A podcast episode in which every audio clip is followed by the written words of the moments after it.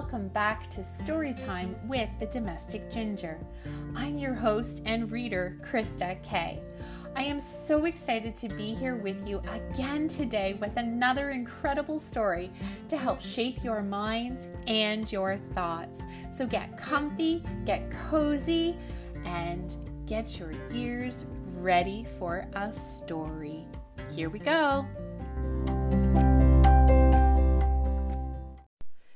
Mr. Lincoln's Way, written by Patricia Polacco. Mr. Lincoln was the coolest principal in the whole world, or so his students thought. He had the coolest clothes, the coolest smile, and did the coolest things. He had tea parties with Mrs. West's kindergarten every spring. He took Miss Mr. Bliss's sixth graders on nature walks in the fall he set up his telescope next to the pond in back of school on special nights and invited kids and their families to come and look at the stars. And in the winter, he was Santa for the Christmas play, lit the menorah for Hanukkah, wore a dashiki for Kwanzaa, and a burnous for Ramadan. Mr. Lincoln was just plain cool. Absolutely everybody thought so, except Eugene Esterhaus. Mean Gene is what everybody called him. Mean Gene sassed the teachers, beat up on most of the other kids on the playground. He was no student at all. He drove Mrs. Dunkel crazy in English. Miss Chew wanted to drop him from art. And he was a bully. He always seemed angry, picking on kids and calling them names. He's not a bad boy, really, Mr. Lincoln said, only troubled. To just about everybody in school, though, Eugene was trouble, spelled with a capital T. Then one day he leered at a first grader. What you looking at, scumball? he said and he pushed her down and wrenched her backpack away. I'm going to tell Mr. Lincoln, she announced. Go ahead, you little brat. I ain't afraid, afraid of that. Mm. Then he stopped. Mr. Lincoln was standing right there. The bell rang and Eugene scurried away. Now, Eugene was in Mr. Lincoln's thoughts more than ever. He knew he had to find a way to reach him. Then one day, as Mr. Lincoln was helping a fifth grader plant a tree in the beautiful new atrium, he noticed that Eugene was looking up into the branches of one of the other trees. There sat a bright red cardinal. Two other days, Mr. Lincoln had seen Eugene standing at the atrium window watching birds on the trees. Mr. Lincoln wondered, was it possible that. It wasn't a day later when Mr. Lincoln called Eugene into his office. Eugene slumped into a chair. Mr. Lincoln took a beautiful book out of his desk drawer, a book in blazing color and all about birds. He turned to one page and studied the illustration. I've got these little birds all over my tree, and I don't know what they are. Eugene got out of his chair and walked closer. Those are red-capped nuthatches. Weird to see them this time of year. You seem to know your birds, Mr. Lincoln said with a warm smile. I do, when I lived on my grandpa's farm, he had tons of birds around chickens, thrashers, meadowlarks. We raised carrier pigeons together. You've got quite a grandpa, Mr. Lincoln said. But Eugene just turned his back on Mr. Lincoln and left the room. A week had gone by when Eugene ran into Mr. Lincoln by the atrium, looking glum.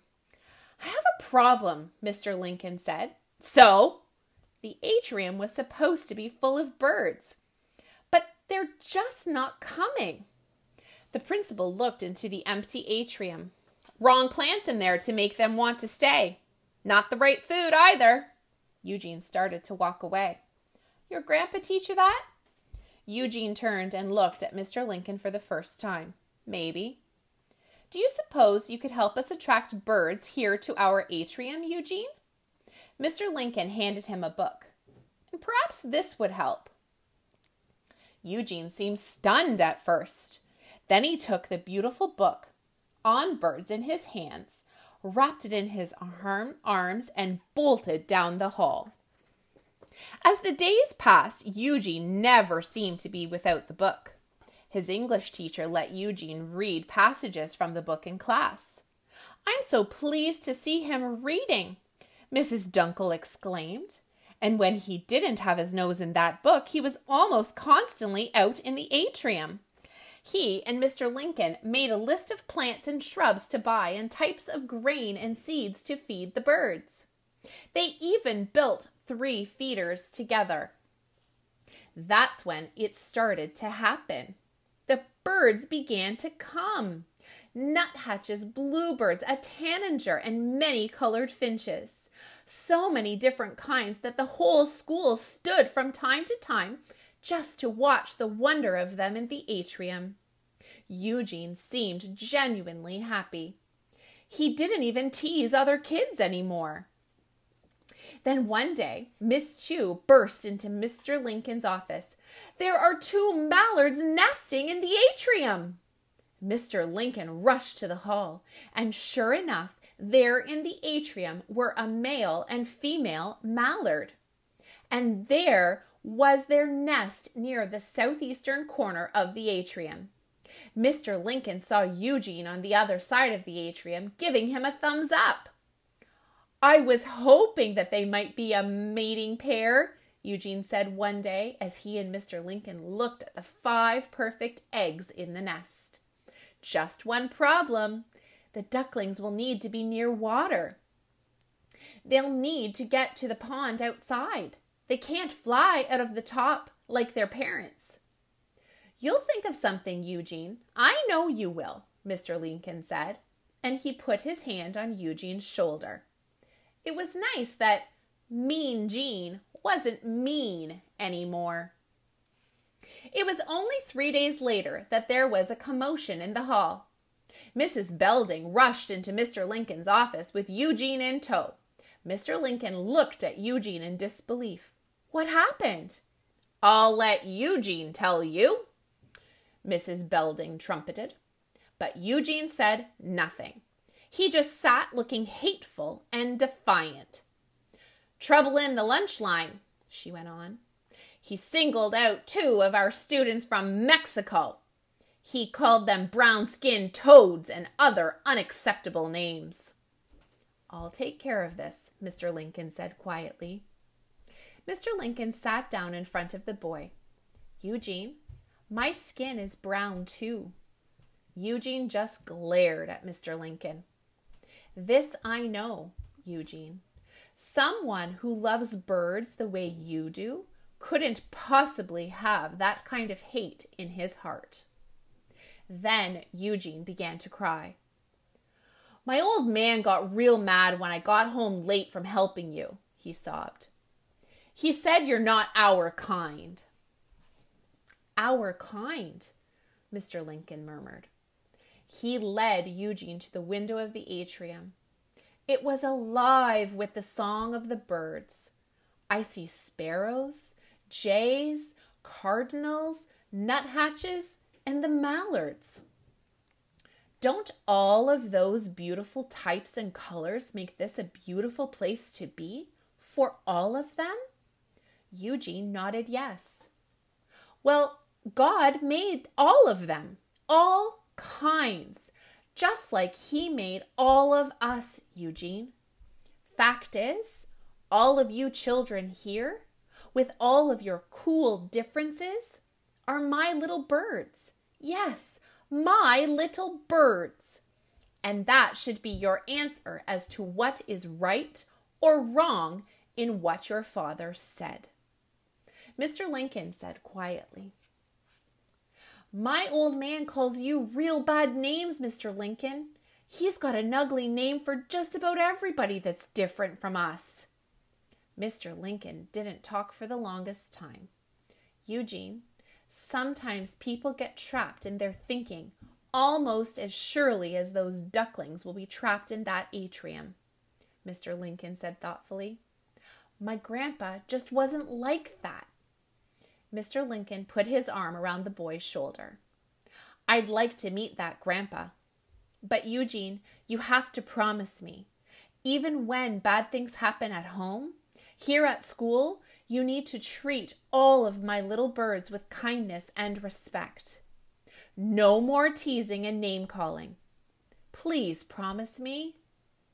Eugene promised. Eugene was good to his word. He became a model citizen. He tried with all of his heart to keep his promise to Mr. Lincoln. Then one bright morning, Eugene stopped at the atrium window. The eggs were starting to hatch. He ran from room to room and brought the whole school to watch. The ducklings were hatching one by one. At first, they were wet and unsteady, but in a short time, they were fuzzy and racing about. As the days passed, the mallard parents flew out of the atrium, landing on the pond just behind the school. They were leaving their babies for longer and longer periods of time. Eugene and Mr. Lincoln knew that the time was approaching when they would need to get the ducklings out of the atrium and into the pond. They had a plan. The mother mallard came out first, then one by one her babies followed. Eugene walked down the hall, calling them over and over as the family waddled behind him. Then all at once the mother and father took the lead, and the ducklings scurried after them. At the outside doorway, they stopped for a moment. Then the mother and father mallard jumped out of the doorway and coaxed each of the ducklings to follow. Mr. Lincoln and Eugene both stood and watched as the ducklings raced down the hillside and plopped into the pond with their parents. Now, I know where the expression, like a duck takes to water, comes from. Mr. Lincoln laughed. He couldn't believe how well the babies swam. Parents had gathered at the top of the hill. They had been invited to watch from afar. Then Eugene heard a voice from, from behind them call out his name. Eugene, boy, over here! It was his grandfather. The boy raced up the hill. Mr. Lincoln joined them both. This is my grandpa, Eugene sang out. I know, Mr. Lincoln said. Eugene turned toward him. Had Mr. Lincoln something to do with this miracle? With his grandpa being here? Now the old man shook Mr. Lincoln's hand heartily. I would sure like to stay with you again, Grandpa, Eugene said as he and his grandfather walked up the hill together. The old man put his arm around the boy's shoulders. We'll see, son. We'll sure see, he said. Later, Eugene and Mr. Lincoln walked down by the pond together. Eugene needed to say something to Mr. Lincoln. You showed those ducklings the way out, Eugene, Mr. Lincoln said. Hey, you showed me the way out, Mr. Lincoln, Eugene smiled. Then he stopped and looked into his principal's eyes. I'll make you proud of me, Mr. Lincoln. I promise. So, this story is filled with so many beautiful lessons of kindness and love and acceptance and tolerance. And I really feel that this book is so fitting for everything that is going on in our world right now, where we need to accept and love each other regardless of our race, our gender, our skin color, our eye color, our hair color. You know, our orientation, the way that we walk, the way that we talk, the languages that we speak. Because at the end of the day, we're all human. We all have beating hearts. We all have love to give. We all have kindness and joy to spread around the world.